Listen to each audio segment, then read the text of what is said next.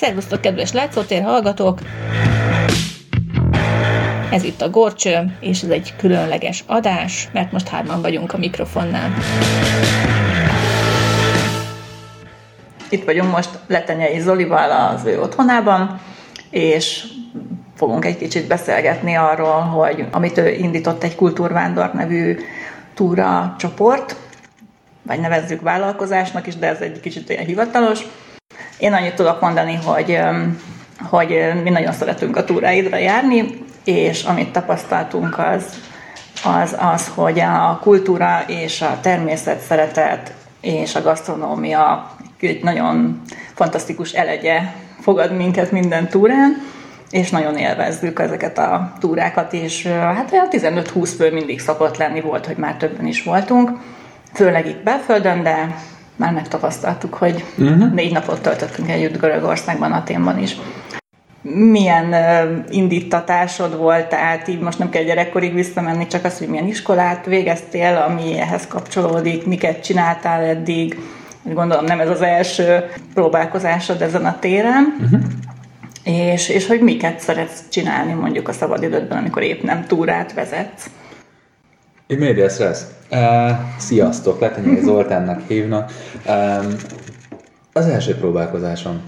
Tényleg? Nem, a többszöri próbálkozás van az első próbálkozásom. Az indítatás onnan érkezik. Az indítatás onnan érkezik, hogy a szüleim úgy gondolták, amikor én elvégeztem az általános iskolát, hogy nekem mivel jó agyam van, ezért egy olyan suliba küldenek tovább, ahol ezt ki is tudom használni, és Győrben egy idegenforgalmi iskola lett az, ahova engem felvettek. Ezer emberből felvettek 35-öt, és akkor ott fejleszgettek minket idegenforgalmi irányba is, meg nyelvi irányba is és akkor volt a német meg az angol, ami nekünk állandó nyelvé vált, azon az, ezzel a két nyelvet tanultunk nagyságrendileg, és mellette a szakmai tárgyakat e, megtanították, és a negyedik évtől kezdve mi idegen vezettünk gyakorlat szinten.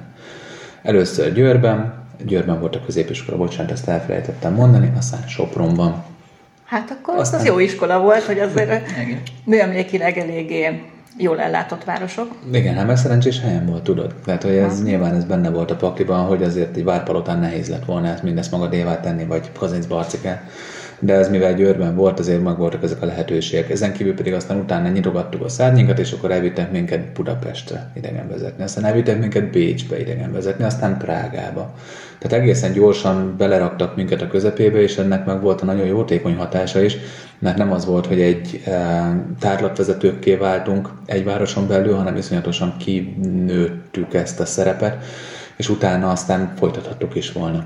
De aztán az élet meg úgy hozta, hogy én Szegedre mentem tovább-tovább tanulni. Abban az időben nem igazán értettem, mert tudtam azt, hogy mihez akarok kezdeni még az életemmel, ezért a, mivel a szüleim, vagy az édesanyám és a bátyám is pedagógus, ezért úgy gondoltam, hogy én a pedagógiában fantasztikusan otthon fogom magam érezni, és német töri szakra mentem tovább tanulni. Ezt el is végeztem, megszerettem Szegedet, ez volt a pozitív hozadék ennek az egésznek. És utána, a suli után elhelyezkedtem az Audinál, az Audinál logisztika, illetve HR controlling volt a két terület. Először logisztika, aztán utána HR controllingra mentem át, és a HR controllingból váltam ki controllingra. És további magánéleti csavar miatt lekerültem Pécsre, és Pécsen helyezkedtem el annál a cégnél, ahol most is dolgozom. Ez már 12 éve volt, és 12 éve egy telekommunikációs cégnél vagyok, és ott dolgozom controlling területen. HR Controlling Controlling, és ezon belül is pedig egy reporting csapatot vezetek, és hát erre szokták mondani azt, hogy e, általában túl sok romantika nincs. És 2015-ben úgy gondoltam, hogy elmegyek egy társas utazásra egy pécsi e, egyesülettel, akik utazási irodaként is funkcionáltak már akkor, és elmentem velük egy boszniai útra, és e, utána ugyanabban az évben még elmentem velük egy sátra svájci útra. És mivel nem volt nekik tolmácsuk, ezért én tolmácsoltam az úton, és mivel egészen jól ment, ezért a következő évben felkértek engem, hogy mi lenne akkor, hogyha én idegen vezetőként csatlakoznék a csapatukhoz. És mondtam, hogy hát figyeljetek, egy próbát megér. És csatlakoztam a csapathoz, idegen vezettem, bejártam Boszniát, Madeirát, Írországot, Németországot, USA-t, tehát hogy voltam egy jó pár helyen, Uh, ami óriási szerencsém volt, nagyon befogadó volt a társaság, én meg egészen jól csináltam azt, amit éppen csináltam. Nyilván a német nyelven nem volt gondom, mert anyanyelvi szinten beszélek, az angolból én nagyjából közép felsőfokú szinten vagyok. Úgyhogy ezek nem voltak problémásak, és itt jön be a törészak. És ugye erre szokta azt mondani az ember, hogy soha nem mond azt, hogy hogy feleslegesen csinálsz valamit, uh-huh. igazából az inkább közel áll a valósághoz, hogy még nem tudod, hogy mire fogod használni. És ez tökéletesen igaz. Tehát, hogyha nekem most nem lett volna törésza, akkor egy csomó mindenben meg lennék fogva. Vegyük ezt az aténi útat. Itt vagyunk egy aténi úton, nekiállok ennek idegenvezetőként felkészülni, erre emberek nem szoktak vállalkozni. Vannak olyan idegenvezetői eh, pontok a világban, amit az emberek nem vállalnak el. Ilyenek például az ókori városok. Róma, Atén nem vállalják el. Németországot általában nem vállalnak idegenvezetőt, mert akkora mennyiségű irodalom tartozik hozzá, és olyan mértékű tudást feltételez, ami árérték arányban nem lesz rentábilis egyetlen idegenvezetőnek sem, még a telepített idegenvezetők sem szokták nagyon elvállalni. Úgyhogy ebből a szempontból én viszont azt mondtam, hogy miért ne, hiszen a tudás jelentős része van is a fejemben. Ezen kívül egészen sokat jártam már előtt és a világot, tehát hogy nagyon nem ért felkészületlen ez az egész. És akkor itt átkanyarodok a kultúrvándorba, mert pont ez volt az az utazási iroda, meg rajtuk kívül még egy párral utaztam, akiknél rájöttem arra, hogy hát választani kell. Vagy elmegyek kultúrába, és akkor orvérzésig hallgatom a számokat, meg a mitológiai utalásokat, meg a mítoszokat, meg a, meg a kultúrtörténeti vonatkozásokat, aminek megvan a szépsége. De aztán utána elmentem a, mondok nevet Eupolisszal egy másik túrára, ott pedig láttam, hogy ez a túravezetők hiába egy semmecbányai túrára mentünk, a semmecbányáról nem hallottam semmit. Uh-huh. És ez valahol így nem volt pariban a kettő egymással. És a, körbe, elkezdtem körbenézni a piacon, hogy melyik az a cég, aki mind a kettőt ajánlja ugyan, ugyanazzal a volumennel, vagy legalábbis megközelítőre ugyanazzal a mhm. volumennel. És én nem találtam ilyet. Nem ismerem az egész palettát tény és való. Igyekszem követni őket, hiszen nyilván van egy vezérfonál, amit az emberek, amit azért figyelnem kell, ez az egy piac. És én szeretném én is tartani a lépést, de egy csomó minden volt, amit nem értettem, hogy miért van, vagy miért nincs. És egy új szem egy csomószor minden teljesen másként lát. És én ezt meg mocskosról ezzel vissza is élek. És vissza is fogok ezzel élni.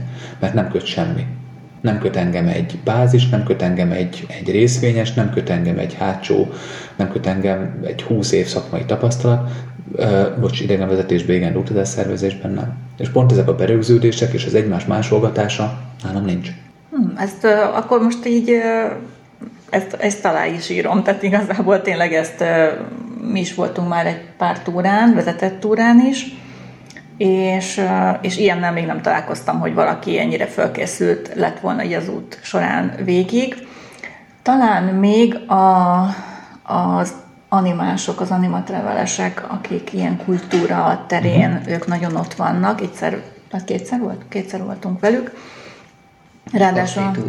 Igen, igen, igen, tehát hogy, hogy ő itt a belföldi vonatkozásban legalábbis nagyon felkészülnek, és akkor elég sok infót kaptunk így a busz út alatt is, meg kiszállva is. De, de így, hogy ilyen, ilyen ötvözetben, ahogy, ahogy te csinálod, meg, meg akár több napost is, így, így szerintem mi nálad találkoztunk először. Tehát, hogy tényleg a piac nem igazán erre van kihegyezve. Nem, legkevésbé sem. no faith or direction, no. Searching for someone to save my soul.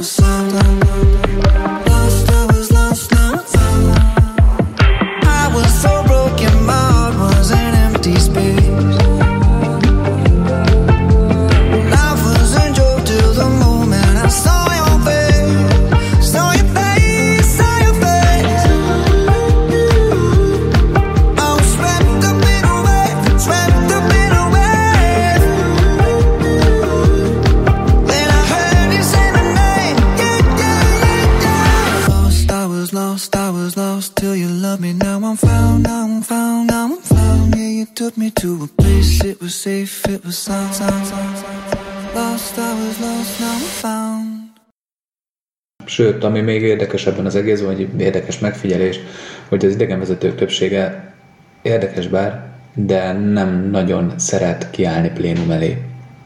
Tehát nem tudom, feltűnte, az idegenvezetések jelentős része buszon történik. Az, indi- az információ többség az úgy hangzik el, hogy nem is látod az idegenvezetőt, nem, nincs gesztikulálás, nincs mimika, nincs előadás. Tudjátok mi van? Narratíva van. Halljátok. Olyan, mint amit Aténban is mondtam nektek. Emlékeztek, az utolsó napon volt, amikor Zolival elmentem szerintem metrójegyet venni, akkor az utca túloldalán arra lettem figyelmes, hogy egy német idegenvezető viszi a csoportot a Partenonhoz. És azt onnan vettem észre, hogy idegenvezetős csoport, mert elől ment az idegenvezető, speaker a kezében, a hátul pedig láttam be van dugva mindenkinek a füle.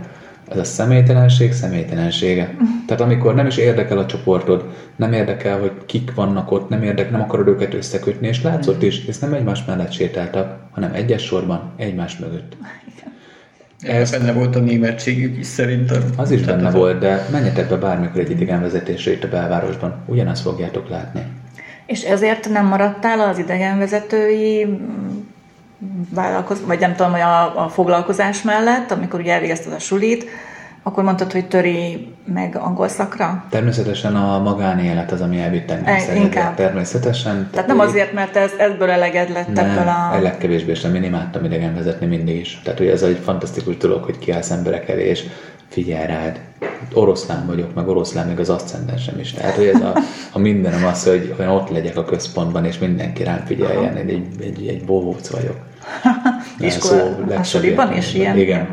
Igen. Osztály közepe? Igen. Mindig én voltam. Egy, egy központban szerettem lenni, kettő meg, hogyha nem kaptam azt meg, akkor meg kivívtam magamnak. Tehát, hogy nyilván, hogyha valaki ettől rosszul volt, azzal én nem is voltam soha jóban, én ilyen vagyok. Feltűnési viszketegség az van bőven. És ez, ez, ez, így van. Meg így is fog maradni már szerintem erre a kis időre. De nagyon szimpatikusan csinálod. Tehát, hogy vannak, akik túlzásba viszik, de szerintem ez így nálad. Nem, egy kis decenség kell hozzá, különben igyekszem mindenben nagyjából ilyen eh, középértéken tartani a dolgokat. Nem szeretek. Arra is nagyon figyelek, például most visszacsatolok megint Görögországra. Gondoljatok bele, hogy Görögország óriási irodalom, óriási adag mitológia, óriási adag társadalom, óriási adag történelem, földrajz, sorolhatnám. Tudtam volna nektek beszélni reggeltől estig folyamatosan. De, de nem jó. Hát, Hát a- erre szokta azt mondani mindig az annó a tanárom, hogy a kevés néha több. És meg kell fogni azt a mennyiséget, és ez a legnehezebb az egészben. Felkészülsz, oké. Okay. A lényeg, hogy nem tanár vagy, hanem idegenvezető. Te egy reklámszakember vagy. És mivel reklámszakember vagy, ezért ezt az országot te el akarod adni. Mert nem adod el, akkor a Novotny Orsi, meg a Nagy Zoli rohadt elégedetlenül fognak visszajönni arról az útról, hisz egy tanórára ültek be, ahol én ától Z-ig elmesélem nektek, a Pejszisztrátosztól elkezdve, a Kleiszenészen keresztül, hopp, és el is veszítettelek titeket. Uh-huh. És ez nem jó. Mert nem ez a célom. Az én célom az, hogy amikor utaztok hazafelé, akkor van egy markerem, hogyan búcsúznak el egymástól az utitársak. Hogyha úgy, úgy búcsúznak el egymástól, hogy írnak egymásnak messengeren, ott az idegenvezető rosszul végezte a munkáját. Ha a végén ölelés, puszi-puszi találkozunk a következőn, akkor azt mondom, hogy már ilyen közepesen jó. Ha utána még marad is ebből valami, és a legközelebbi túrán arról fogtok tudni már csacsogni, hogy milyen is volt ott és akkor, akkor én úgy gondolom, hogy akkor végeztem jól a munkán. Az, hogy közben milyen információkat mondok, ez másodlagos. Az elsődleges az, hogy csoportot képezzünk, és csoportdinamika legyen, mert különben, hogyha végig csak mind a birkák já- mászkálunk egymás mögött, az nem jó, hisz ez egy csoportos út. A második pedig, ha adok át információt, az olyan legyen, amivel mindenki jól érzi magát, otthonosan mozog benne. Legyen benne napi aktuál, legyen benne klasszikus görög, legyen benne mindennapok, legyen benne plegyka, sztori, mitológia, történetek, amiben bele tudod élni magad, jelzőket használni, nem évszámokat és igéket, hanem jelzőket, amivel festesz, és ez talán még valami fontos. De hát mindezt érdemes lenne demonstrálni is, és hát én csináltam a aténi parlament előtt egy kis hangfelvételt ott az őrségváltás kapcsán, aminek a végén egy pici Zoli féle magyarázat is van mindenféle görög történelmi dolgokról, úgyhogy most az előbb elhangzottakat illusztrálandó, egy picit vágjunk be élő terepi felvételt. Kapcsolom Görögországot.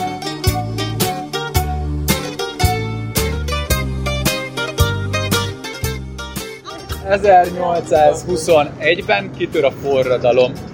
Előzik a török, hadat, a török hatalmat, és hát valahonnan nekünk egy államformát kéne szerezni, kettő uralkodót. De honnan szerezünk uralkodót, hogyha nekünk nincs? Hát megpályáztatjuk. Abban az időben ugyanis Európában nem úgy volt, mint ahogy most van, és teljesen jogos különben. Gondoljátok el, hogy van egy fennálló hatalom évszázadokon keresztül. Ez egy török birodalom. Aki akkor politikus volt, az az előző rendszernek a szolgája. Így vagy úgy. Hogy lehet rendszerváltást csinálni úgy, és egy új hatalmat létrehozni, hogyha az előző hatalom, így vagy úgy, de belefolyik a következőbe, és te meg új tabula ráza, új lappal szeretnél indulni, ugye? De ez egész Európában is gyakorlat, hozzáteszem. De nem csak nálunk volt ez így, hanem nyilván Csehországban, Lengyelországban majdnem mindenhol. Ö, itt viszont nem, nem szaroztak, hanem azt mondták, hogy jó, akkor megpályáztatjuk, és aki nyerni fog, az fog nyerni. Hát ebben az időben a Bajor uh, ház volt Wittelsbachék, lehet, hogy ismerős nektek a név. Ki volt Wittelsbach? Lajos. Volt egy Lajos nevű Sisi? Hát meg a közé, igen. Ja, Igen. Sisi ugye Wittelsbach volt, ugyanez a család. Hát azt kell, hogy mondjam, hogy hát nekik aztán mindenhova is jutott trónörökös, ugyanúgy, ahogy Viktória is, a gyerkőcét kiházasította, szerte Európába, porosz császártól elkezdve, a, a cáron keresztül, az angol királyon át, stb. stb. Tehát nagyon sok generáción keresztül Viktória volt ugye Európa nagymamája. Hát ide Wittelsbach került, Wittelsbach Otto. Viszont neki az volt a fixa ideája, hogy ő a bizánci birodalmat újra akarja építeni. Méghozzá úgy, hogy közben ő nem nagyon akart vegyülni ezzel a görög lakossággal. Nagyon kis póriasak, hát ilyen, látják, 5000, nagyjából 5000 ember maradt itt helyi lakos, ilyen kis porfészek volt. Ő meg ide jön Bajorországból. Hát Bajorország már abban az időben sem volt szegény. Sőt, méghozzá Münchenből, a választó, a fejedelmi palotából jön ide, és még egy palotája sincs. Hát hogy képzelik ezek az emberek? Tehát, hogy egy, az első pillanattól kezdve ellenérzés alakul ki az aténiak, és hát a mi otthon között. Hát aztán ez a végére, először ugye mondtam, hogy alkotmányt kérnek, alkotmányt kapnak. Nem nagyon akar, vaj, kisütött a nap, ez mennyire fantasztikus. És 1863-ban nem tudták tovább húzni, halasztani a dolgot, elzavarták, nem- lemondatták, minden jogától megfosztották. Ami emlékeztet rájuk, az az egykori királyi palota. Ugyanis megesett a szíve Wittelsbach Lajosnak az ő kisfián Otton. És azt mondta neki, hogy figyelj Otto, vállald el ezt a pozíciót, mert lehet, hogy szakfizetés, meg, meg maga a körülmények is egészen rosszak, de építek neked oda akkor egy palotát. 20 ezer négyzetméter elég lesz? Hát nézzük, nézzük. Jó, papa, jó van, legyen akkor 20 ezer négy év alatt felhúzzák, Ö, 35-re elkészül, Lajos bele tudja tenni a, bocsánat, Otto bele, bele tudja tenni a potrohát, tényleg két U alakú szárnyat építenek fel, óriási belső udvarral, és a feleségének, Amáliának, hogy otthon érezze ő is magát azért itt, megcsinálják a nemzeti kertet, ami nagyon pazar lett azért. Tehát, hogy Európa egyik legszebb kertjéről beszélünk, van papagáj, meg narancs, meg pám, meg minden tényleg nagyon kis klassz lesz, de majd keresztül sétálunk rajta pont. Remélhetőleg ugyanígy napsütésben.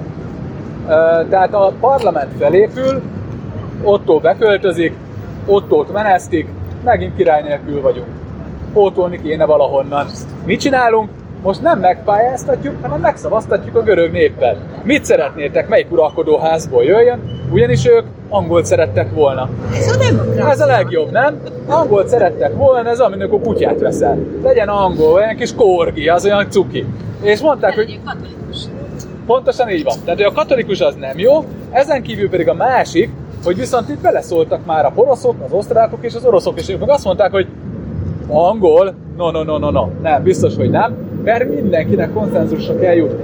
Úgyhogy maradt az, hogy egy kis, futottak még, bocsánat, hogy így mondom, természetesen nem komolyan gondolok, de egy kisebb uralkodó házból hoztak, Ném, ö, Dániából, bocsánat. És ő volt György. György talált, tanult az előző ö, uralkodó hibáiból. Az első az volt, hogy neki járt görögül tanulni. Görög nevet vett fel. Ortodox vallású feleséget keresett, méghozzá Oroszországból. Olga Konstantinova lett a felesége, 16 éves már a lány, úgy döntöttek, hogy elég érett ahhoz, hogy ő Fridre lépjen.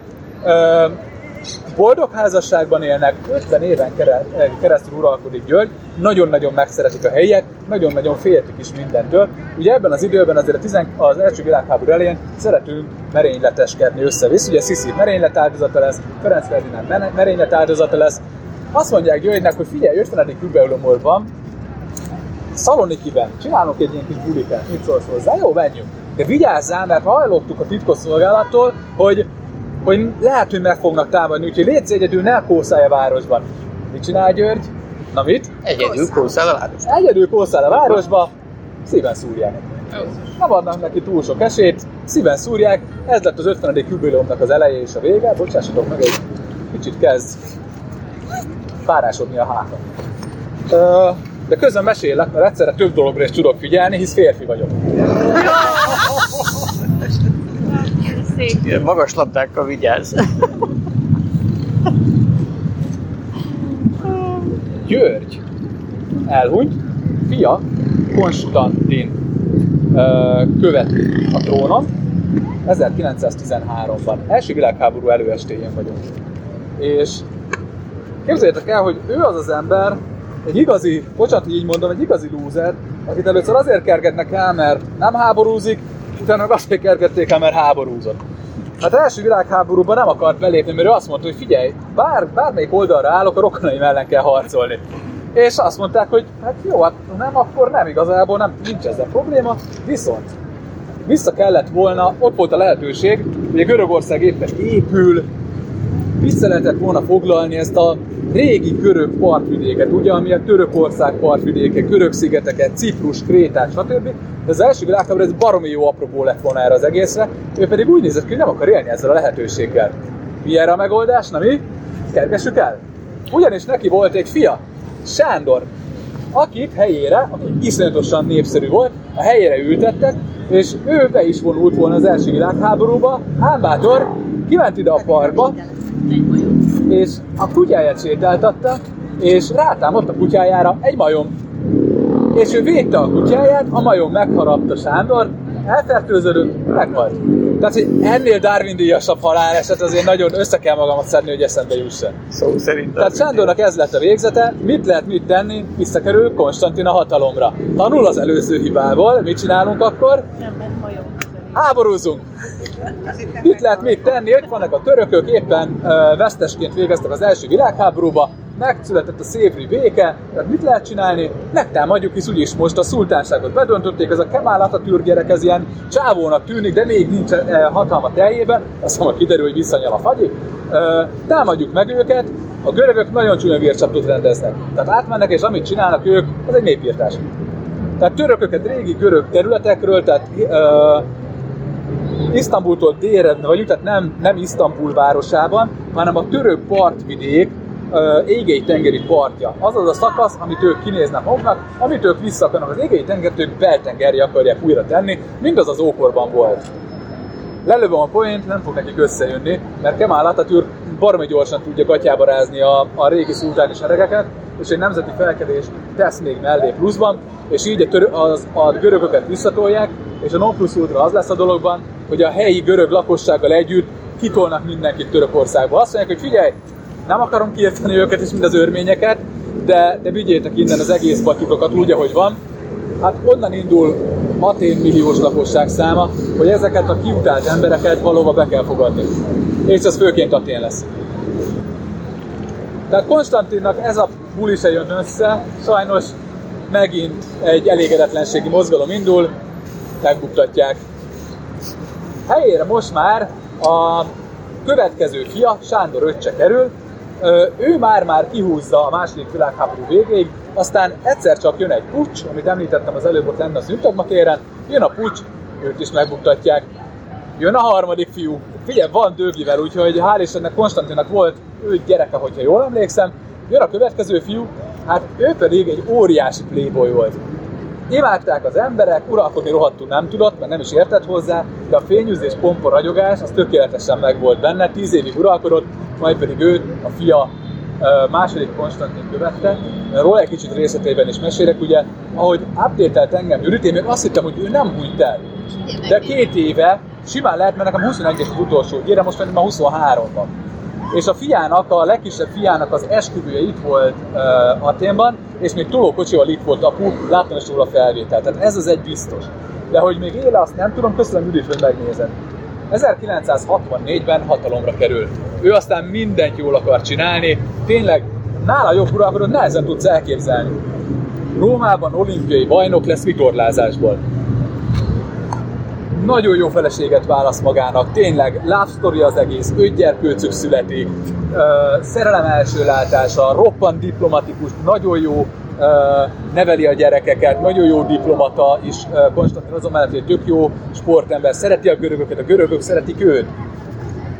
De aztán pörög ez az időnek a kereke, és 1974-ben ők úgy döntenek, már a görög lakosság, hogy, hogy ők szeretnének köztársaságot úgy megpróbálni, mert az olyan jó lenne, még nem nagyon volt az ókor óta ilyen.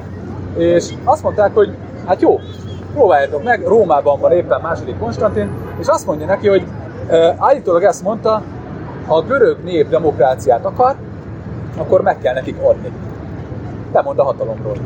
Nem az van, hogy hadsereget gyűjt, nem az van, hogy teljesen felnőttesen, királyhoz méltóan cselekszik, hátra, visszavonul, és az öt gyermekével először Rómába, onnan pedig Londonba költöznek. Ezzel két alkalom van, amikor, három alkalom, amikor hazaengedik. Egyszer 1981-ben meghal a mama, a kedves mama, Lotaringiai Katalin, és uh, hazajön a temetésére, beengedik az országban négy órára. Amikor a temetés ceremónia van, utána el kell mennie. 1980-as évek, bocsánat, 94-ben megfosztják egy törvénymódosítás kapcsán az összes királyi tulajdontól, az összes birtokától, az összes bevételétől, ott marad a puszta feneke. Ez azért kellemetlen. Ő viszont beperli a görög államot, részén nyer is, ez azért nem jól érkezik ma a görögök közé, mégiscsak bepereli, bepereli őket, de ettől függetlenül ö, a, ezt a kártérítés, amivel viszont visszabillenti, a jótékony célokra használja fel. 2004-ben, mivel ő olimpiai bajnok volt, görög király, azt mondják, hogy figyeljetek, hogy Aténban olimpia lesz, és nem engedjük be az ex-királyunkat, abból egy diplomáciai malőr lesz. Ezt nem engedhetjük meg magunkat, beengedik, ő az egyik szervezőbizottsági elnök, mindenhol mutatja magát, nagyon újra szeretik a görögök, és ez nagyon-nagyon jó így. És 2021-ben, amikor a legkisebb fiának van az esküvője, akkor pedig itt van, egy kicsit el is viszi a sót, ugye újra görög földön van, és az az időszak, amikor engedélyezik neki, bocsánat, még Aténi olimpia után engedélyezik neki, hogy hazaköltözhessen. Nem Aténba, de Atén mellé költöznek, tehát fenntartanak egy lakást Londonban, egyet Rómában, de, de itt Aténban is lehet nekik egy, és ez neki egy óriási elégtétel, ha így kell, hogy mondjam. Öt gyermek. Első Alexandra, 50-es, ö, mostan 55-56 éves körülbelül, az ő férje, ez egy dél-amerikai tervezőmérnök, a második Pál, ő lett volna ugye az első fiú, ő lett volna trónörökös Konstantin után, az ő felesége pedig egy a Miller klánnak Amerikában az egyik trónörököse, óriási pénzmogul, az após, volt hova tenni azért ezt a, ezt a, ezt a pénzt.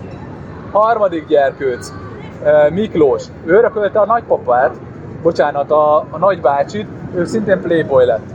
Miután körbebulikázta a világot, azért ő is megállapodik, az ő felesége, hogy jól emlékszem, venezuelai írónő lesz. Ö, Fülöp? Nem? Teodóra a következő, ki emlékszik ezeket fel a gazdagok és szépek sorozatra? Nehogy senki. Nem, TV2 bejött Magyarországon, akkor még néztem tévét, és volt is tévénk, és a, volt egy ilyen amerikai, az első amerikai sorozatok egyike volt Szappan Opera, ott a Dragon Ball ment. Na, mi? És, a, és az azok és szépekben játszott ez a hölgy, színészi babérokra tört, azóta is színészként is dolgozik. És a legkisebb, a jó öreg Fülöp, aki, aki aztán playboy is, imádják az emberek, nagyon jó pofa csávó, nagyon sokat örökölt apukának a jó génjeiből, és itt Aténban ülik meg a házasságot 2021-ben.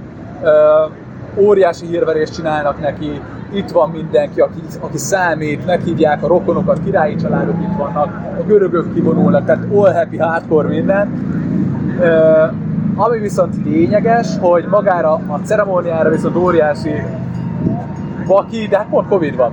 Nem engednek be senkit rajtuk kívül, úgyhogy egy óriási nép öröm lett volna, de sajnos a Covid miatt egy kicsit ez megcsuklik. A nép boldogság ettől függetlenül megmarad.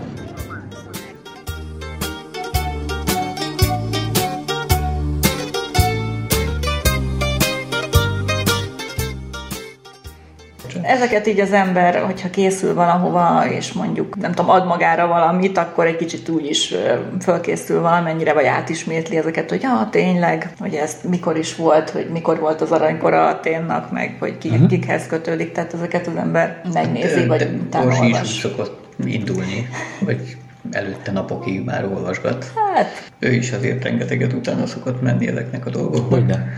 És ez Meg- jó is így, gondoljatok bele, egy idegenvezetőként azért valahol komfortos, valahol kevésbé komfortos. Egyszer viszel olyan utazókat, vagy túrázókat, vagy turistákat, akik, akiknek fogalmuk nincs erről az egészről, elmennek, mert ők azért mennek, hogy megtudjanak valamit. Az a baj, hogy ha így mész ki egy útra utazóként, akkor végighallgatod tök jó, és lesz egy csomó, ezt a német úgy mondja, aha effekt, tehát egy aha effektus, amikor azt mondod, hogy aha, ez azért van, mert hogy igen, ez egy információ, ez bemegy, és hogy az, íreknél e, mondják, úgy múlik el, mint egy jó végbélkúp. Érzés nélkül. Gyorsan és érzés nélkül. És, és ez tényleg így van, hogy, hogy meghallod, tök jó, nagyon jó, hazajössz, sztorizol még róla, és a következő hétvégén a húsleves mellett már nem tudsz róla mesélni semmit, és nem tudsz semmit, mert a memória nem így működik. A, ha előtte átnézel egy jó pár dolgot, és ősz utána az idegenvezető ezt már csak megerősíti, megmutatja, és közben még látod és vizuálisan azt az előtte uh, elolvasott dolgot, akkor baromi gyorsan rögzül minden. Na és ez már tök jó. Én is ugyanígy utazok. És melletted még ott volt például a, a Firnix Judit, aki, aki, meg, aki meg nem tudjátok róla, de ő idegenvezető volt. Én szeretem, én szeretem azt, és soha nem is volt célom az, hogy embereket elnyomjak, mert oké, okay, hogy orosz nem vagyok, ez tökre bennem van, de közben meg szeretem, hogyha mindenki elhozza a tudását ebbe az egészbe. Mert abból lesz tök jó. Ha mindenki ezt összerakja, az akkor lesz jó. Hogyha te hozod a csillagászatot, te hozod a, a növényekkel kapcsolatos tudásodat, én hozom a történelmet, a Phoenix Judit hozza az jog és állambölcselettel kapcsolatos információt, ugye pénzbázmányos tanár, és akkor lesz szuper ez az egész. Hogyha valamiben nem értek egyet, mert ugye ilyen is volt, amikor Judit uh, Alikana monasztérekin álltunk, és akkor a Bizánc mennyire volt görög, mennyire sem, és ő azt mondta, hogy nem. Abba azért mertem belekapaszkodni, mert nekem az egyik mikro szakterületem az a Bizánc történelme volt. Mm. És uh, én azért ismerem annyira, egy kicsit jobban ismerem, mint egy átlagember. A másik meg ugye vallás történet volt nekem. És ezért merem, tehát ilyenkor nem szeretem azt, hogyha, tehát beszélgessünk róla, de nem az vagyok, aki azt mondja, hogy nem, mert nem, mert nem, hanem azt mondom, hogy figyelj, tumányunk róla, csak nem most, mert közben meg van egy folyamata ennek az egésznek, amit szeretnék felépítettem otthon fejben, és szeretném ezt az évet tartani. Ezért olyan udvariasan, amilyen udvariasan csak lehet, nyilván ilyenkor felhívom rá figyelmét, hogy térjünk rá vissza. Én azóta ezt Messengeren megerősítettem neki, hogy bármikor készüljök egy görög, bizánc, latin beszélgetést levele folytatni. Úgyhogy ez benne van. ú, ezt szívesen meghallgatnám, hogy kicsit ezt a vita, egy ilyen jó értelemben vett vita. A vita jó. A vita alapvetően jó. Fontos lenne, igen. Ez így Sok van. minden. Nagyon jó lenne visszavezetni ezt szerintem a mai magyar közéletbe is, hogy a vita jó, ez nem konfliktus, ez építő elem. Hát ebből tanul mindenki, de két fél jó esetben. Ez így van. A place, it was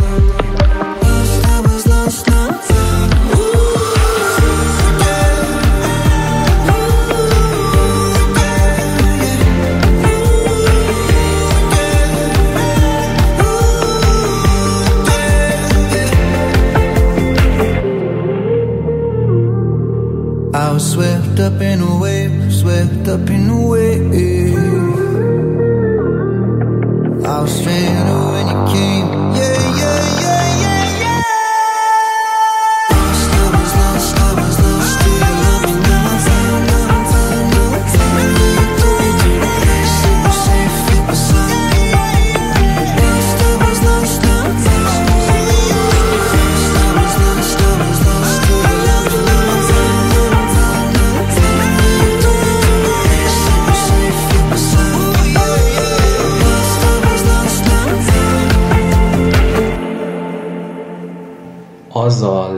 Talán ebben az egészben, hogy, hogy megijedhetsz attól, hogy értelmes, nagyon jó kvalifikált emberek vesznek téged körül, és inkább azt mondod, hogy nem, én inkább birkákat szeretnék vezetni. Tudjátok, felmegyünk a Selmeci hegységbe, végzőrgetek mindenkit 214 kilométeren, este meg beülünk egy sörözőbe, és van egy bemutatkozó kör, és azt mondom nektek, hogy fasza, köszönöm szépen, hogy itt voltatok, remélem elfáradtatok, és ne nem, nem fogtok gondolkodni semmi. Az az egyik megoldás.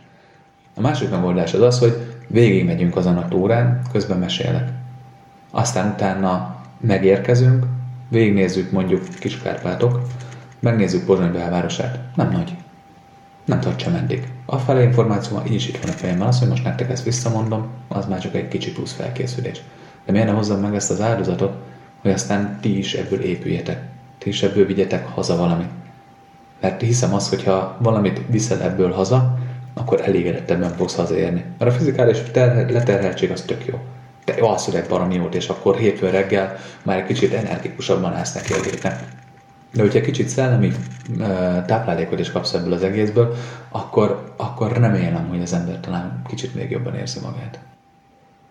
Hát igen. Tehát ez a, szerintem a legjobb visszajelzés, hogy mi is már, nem is tudom, hatodik, hetedik utat, het, het, Jobban számolod, és jobban de- tudja, igen, mint mi. Tehát én már nem is, nem is számoltam, de a hetedik úton voltunk. És, és igazából ez az aténi út volt, ami, amivel mi megtaláltunk téged, mert hogy mi... És pont a kultúra irányából igen. Ezt már tudják a hallgatók, hogy mi ezt az Európa kulturális fővárosait szeretnénk így végig látogatni, de hát ez nem tudom, hogy sikerülni fog-e még az életünkben, nagyon sok van.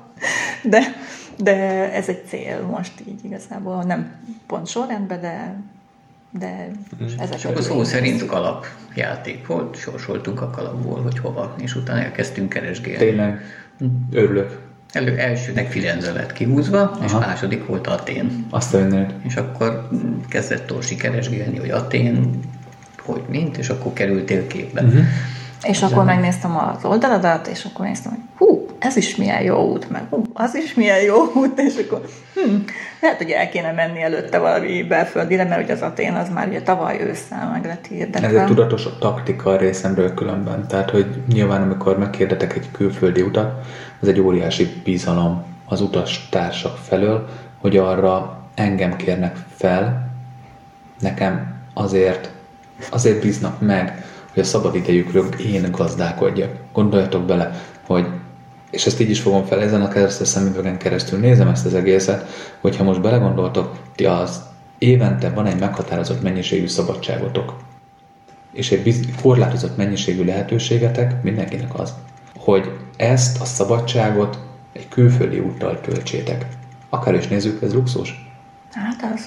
És azt a lehetőséget, amit ti erre szántok, anyagilag, időben, szervezésben, mert közben a gyerkőcökre valakinek figyelni kell, a munkát helyettetek valakinek el kell látni, oda jutni, visszajutni, a pénzt előteremteni, ez óriási logisztika, és hogyha ezt az rengeteg energiát én semmibe veszem idegenvezetőként, szervezőként, és azt mondom, hogy figyelj, ti azért vagytok ott, és hány ilyen van, hogy az én egómat kiszolgáljátok, akkor el van rontva az egész.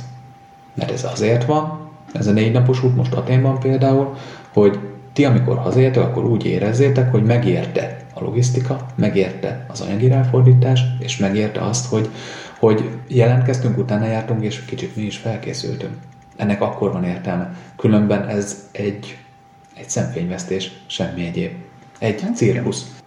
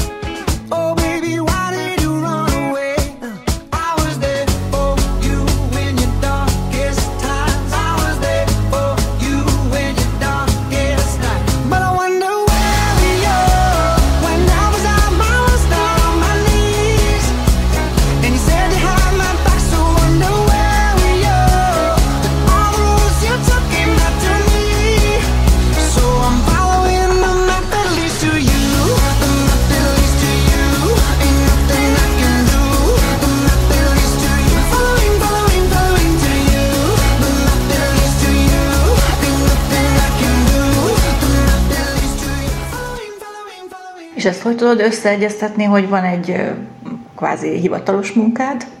Ugye mondtad, hogy most Pécsen. Így van. Tehát akkor nem kell oda lejárkálnod túl sűrűn. Nem, ez úgy volt, hogy 2015-ben ö, véget ért az egyik magánéletem, ami Pécshez kötött engem, és úgy döntöttem, hogy most egy kicsit világot látok. És fogtam magam, és elmentem, kerestem ilyen olcsó utakat, ahova csak lehet menni, és így jutottam ki egy sátras út keretében Szardéniára. És ö, ez 8 napos körút volt, igen, 8 napos körút volt.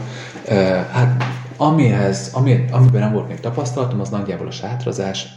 És a- Ezért egy sátras útra jelentkeztél rögtön. így van, úgy gondoltam, viszont árérték arányban valami roppantú jónak nézett ki, meg Szardénia, meg tudjátok, a, hát a világ legszebb tengerpartjai hello, tehát hogy, hogy tényleg fantasztikus, és a, egy munkatársam is jelentkezett rá, úgyhogy a, meg volt a motiváció is ebben az egészben. Úgyhogy vettem magamnak egy sátrat, vettem magamnak egy túracipőt, meg bevásároltam egy kicsit túrafelszerelés magamnak, és felszálltam arra a buszra, ami még ez a klasszikus, délután felülsz a buszra, éjszaka a buszon, utána egy egész napos kompozás, és már ripsrops ott is vagy Szardénián, ez azt jelenti, hogy 14 óra. Ott is vagy Szardénián, kiszálltunk, és ezen a sátras úton megismertem a feleségemet. És már úgy jöttünk haza, hogy egy pár vagyunk, és, és egy Nyolc nap. Igen, picike Bibi volt ebben az egészben. Az az, hogy ő ügyvéd, nem, nem lenne még Bibi, a legnagyobb probléma az az volt, hogy ugye a, a maga az ügyvédi praxis, illetve az ügyvédi uh, klientúra nem költöztethető.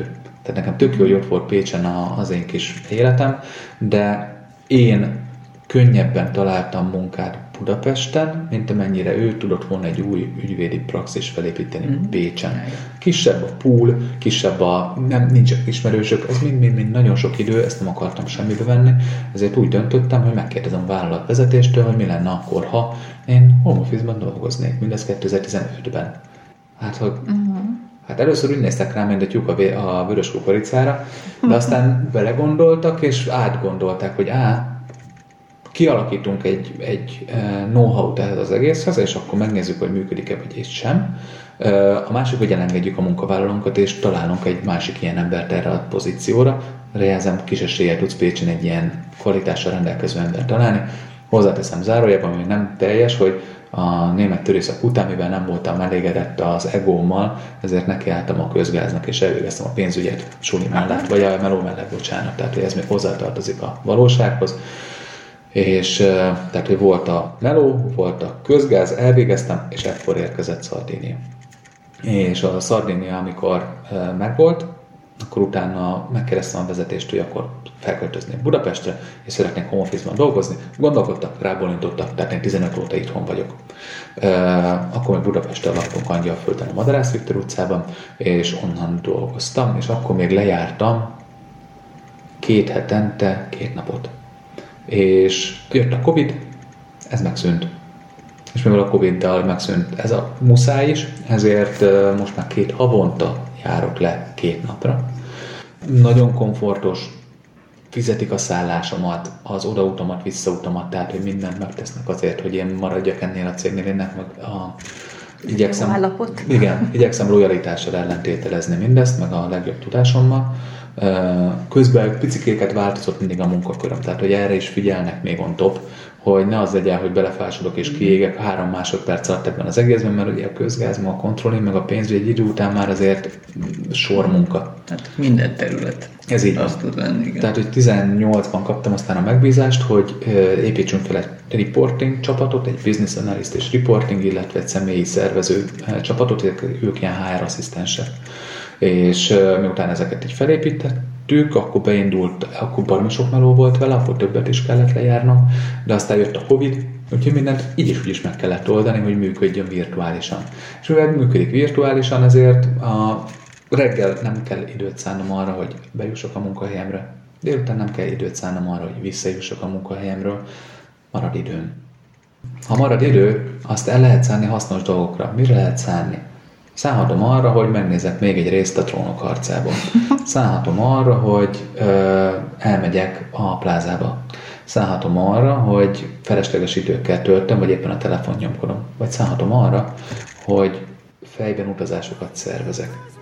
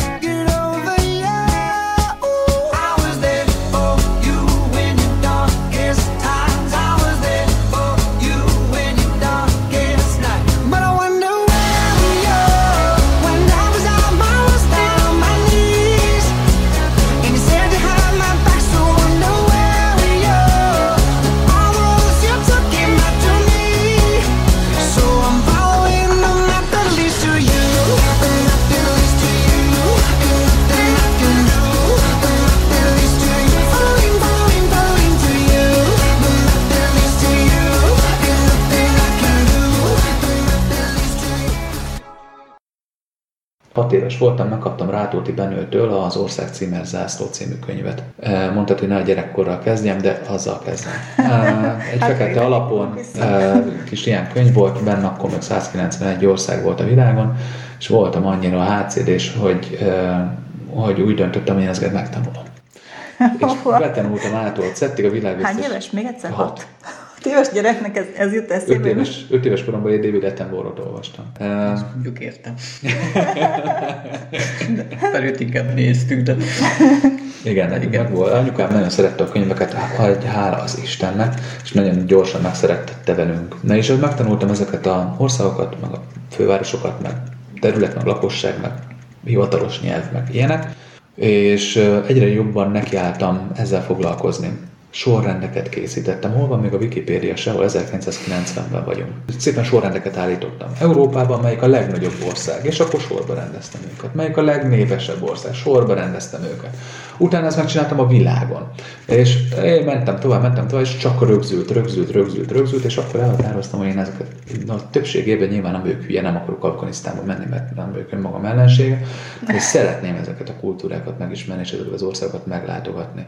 7 éves voltam, akkor megkaptam egy eh, földrajzi enciklopédia nevű könyvet, amiben térképek voltak. Ekkora volt az a könyv. Nagyjából még létezett a Magyar Könyvklub. Emlékszem, hogy felárral hozták ki, mert valami három és fél vagy négy kilós volt maga a könyv, és térképeket másolgattam sütőpapírral. és ez is érdekelt. Tehát, hogy, hogy minden érdekelt, ami aztán ebbe az, ebbe az irányba vitt. Úgyhogy ha azt lehet mondani, az Úristen is arra teremtett, hogy ezzel foglalkozzak. Aztán apuékkal, apu is nagyon menősnek is mindig bent van a, a sarkukaca fenekében, úgyhogy mi jártuk a világot is. Tehát amennyire nyilván a 80-as évek végén, 90-es évek elején lehetett, akkor mi azért Trabanttal megjártuk Bernit. Kim voltunk Rostokban.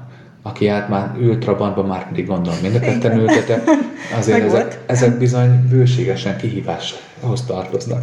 És és, és, és utána buszoztunk egy csomót, kimentünk Erdélybe, 92-ben járunk, aztán kimentünk a felvidékre, aztán kimentünk Kárpátaljára, és akkor itt szépen lassan megismertem azért a környező részeket, megismertem egy picit az országot, aztán jött az idegenvezetés, meg közben az a baromi mennyiségű könyv és információ engem már alapból is érdekelt. Úgyhogy ezek voltak a fő motivációk, ezen kívül pedig 2017-ben, ez még egy fontos része lesz ennek az egésznek, nekiálltunk a kék túrának. Feleségeddel? És- Igen. Ez egy ilyen kettes program volt, előtte én annyit nem túráztam. Tehát, ez pont az a rész volt a kék túra, ami egy, az OCD-mnek kifejezetten jót tett, hiszen pecséteket kell gyűjtögetni. Ami egy akkora motiváció, amire én még nem gondoltam soha az, azelőtt, és nekiálltunk kék túrázni, először, és nagyon jól csináltuk, mert nem az volt, hogy nagy nagy-nagy-nagy szervezést igénylő szakaszokat vállaltunk, hanem nekiálltunk itt, mert itt megy a kék túra. A hármas határhegynél itt egy ereszkedik le, és itt megy fel a szomszédban, Pilis Boros Henő mellett a, is. a, nagy, ahogy a kevény nyergen keresztül. És először ezeket a szakaszokat csináltuk meg. És tök jól sikerült, mert ráharaptunk. És ahogy jött, ment az idő, akkor mindig, ahol éppen volt időnk, akkor megszerveztük. Mi nem azok voltunk, akik felpakoltak hat heti túracuccot a hátunkra, és utána elmentünk. Mi azok voltunk, van egy napunk, szép az idő, home office-ban vagyunk, Elmegyünk holnap túrázni? Menjünk. Felhívtam a főnökömet, holnapra vehetek ki Szabit? Vehetsz ki Szabit. Gyorsan megszerveztem, hogy jutunk oda, hogy jutunk el A-ból B-be, és utána hogy jutunk vissza B-ből. Tehát logisztika is itt van, és itt jön megint visszacsatolog a gondolat, minden jó valamire. Tehát, hogy ez a, ez a struktúra szemlélet, a rendszer szemlélet, ezek baromi jól hasznosíthatóak a szervezésnél. És ezen keresztül, a kék túrán keresztül megismertem a magyarországi túrázást, megismertem a főbb látnivalókat. Szertettem arra a képességemre, hogy tudok akár 40 kilométert egy nap alatt túrázni. Tehát ezek baromi fontos dolgok, mert hogyan legyek túraszervező, ha nem tudok túrázni. Hogyan legyek túraszervező, ha nem tudom mögött a magyar túra életet. Nem vagyok benne ezekben a csoportokban, és itt jön a harmadik fontos dolog, Facebook.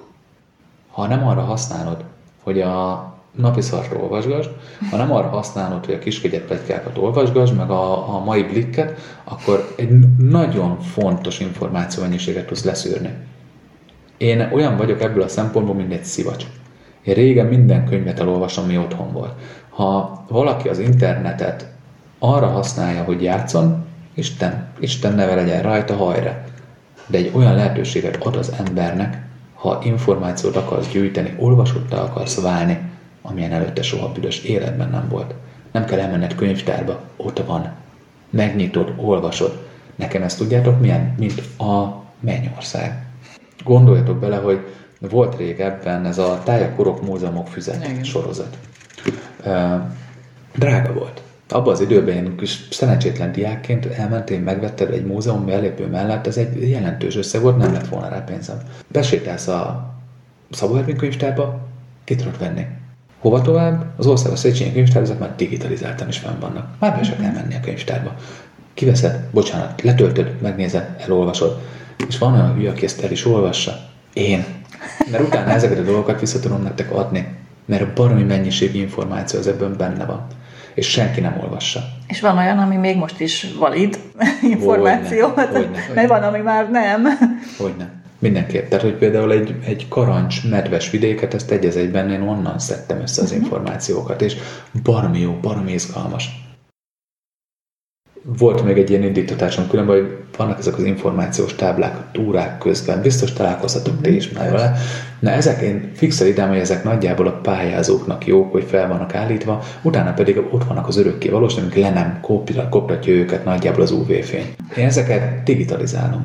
Mindig, amikor bejárok egy túrát, én ezt lefényképezem.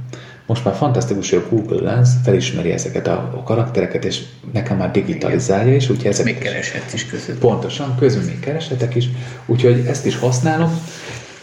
Honnan jutottunk el ide, ugye? Rátóti Benőtől. E, tehát van indítatás bőven, van információ bőven, azt nekem már csak össze kell szednem, strukturálnom kell, és vissza kell adnom megfelelő körítéssel. Alig, hanem a munka nagy részét ezt már előtte megcsinálták, hál' Istennek. Na ez az, ami nem lesz meg az interneten. Hm? Ez az én észrevettem, eredeti tartalom most Nincs. már nagyon kevés van. Copy. Tehát most már csak a másolatok másolatát töltögetik az emberek. Ez így van. Mondok egy, Egy példát. pár évvel ezelőtt. Egy ideig Átezve. készültem most Bergámóra, és végignéztem át ott Szettivanetet. Ami fent van, és ez az internetnek pont a negatív része, az az, hogy egyszer valaki valamikor, még az internet, haza internetezés és utazás bloggerkedésnek a hajnalán 20 évvel ezelőtt megszövegezett egy 10 mondatból álló Bergámó bemutatást. Most, ha rákeresel arra a kulcsszóra, hogy Bergámó, vissza fog köszönni 10 oldal körülbelül, akik részben, egészben, hivatkozásra, hivatkozás nélkül visszaböfögik ugyanazt a 10 mondatot, ami ott benn van. A másik lehetőség, hogy a Wik- Wikipédiát befögik vissza. Erre nem voltam kíváncsi. Ezért 18-ban átcsatolok a következő pontra. 18-ban úgy döntöttem, hogy nagyon sokat, bocsánat a kifejezésért, csesztettek engem a család, hogy van egy ekkora tudás mögöttem, használjam már valamire, vagy menjek el a legyek- legyen is milliómosba, vagy álljak neki valamit kezdeni ezzel, mert ha már pedagógus nem leszek, akkor a cégnél pedig nem tudom kihasználni, és ez a világ sajnos már egyre kevésbé vevő a több, a sok tudásra szertett emberekre, ezért mi lenne akkor, hogy szájpróbálgatásként ne kellene blogolni?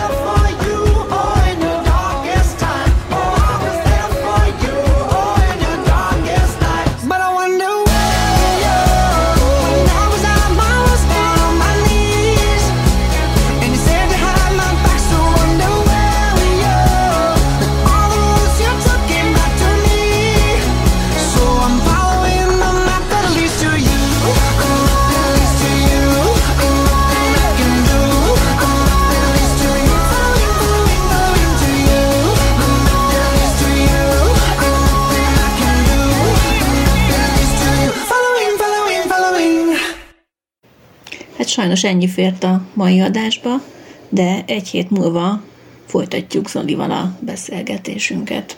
Igen, jól hallottátok, nem egy hónap lesz most a következő adásig, hanem kivételesen egy hét. És akkor megtudjuk, hogy hát mit is kezdett Zoli itt ezzel a blogolás témával.